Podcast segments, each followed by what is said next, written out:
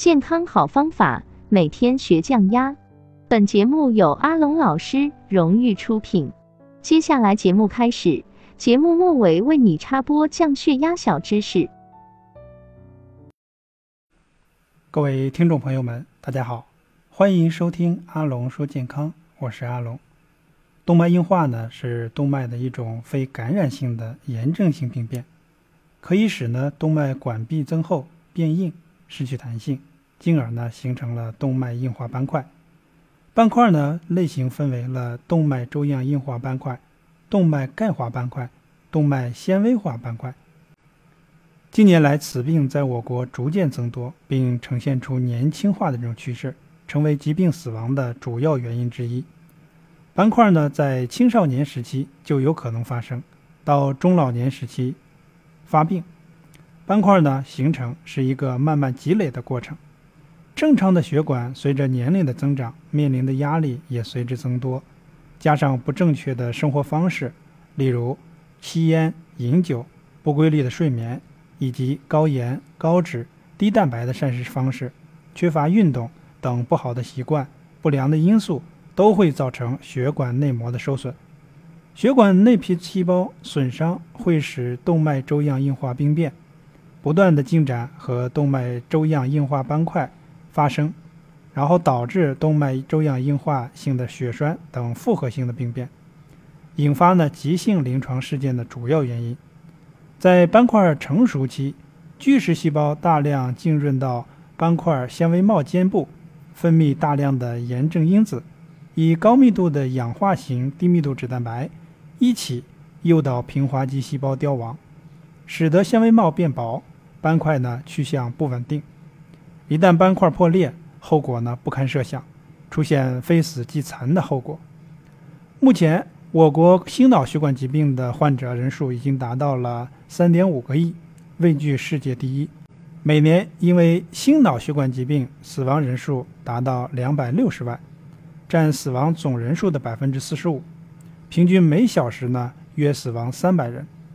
动脉硬化斑块。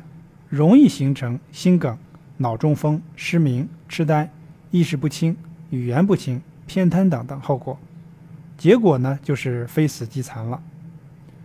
治疗医学采用药物治疗以及介入治疗的方式。那么药物治疗的方式包括一、抗血小板药物，防止血栓的形成，常用的为阿司匹林、洛比格雷、阿西单抗、艾替巴肽等。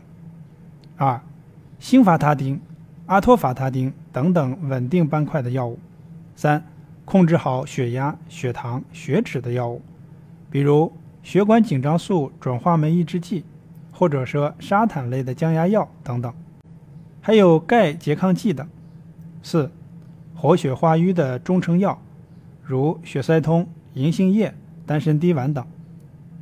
那么介入治疗和外科手术治疗呢，包括了支架手术和搭桥手术。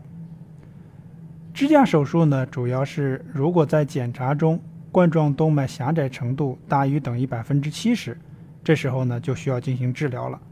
用带球囊的导管进入经皮腔内血管成形术，将突入动脉血管的粥样物质压向动脉壁，而使血管通畅，这个叫支架植入术。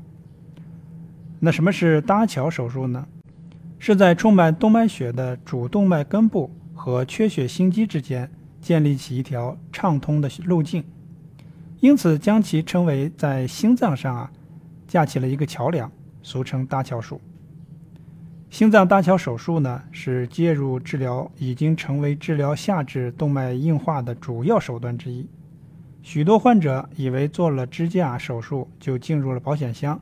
就一劳永逸了，但是有一些患者术后发生腿动脉血管再次堵塞或者闭塞，有些呢是因为没有按照医生要求进行服药，有些呢是疾病本身的进展而导致的。目前实践证明，通过两组三促的血管养护方法，可以有效的消融斑块。如果你有动脉斑块的相关问题，可以在评论区和我留言。也欢迎关注我的主播号。今天呢就到这里，感谢您的收听。都说血压高危害大，身体器官都损伤，降高压身体康。因此，如何降血压，记得关注阿龙老师。感谢你的收听。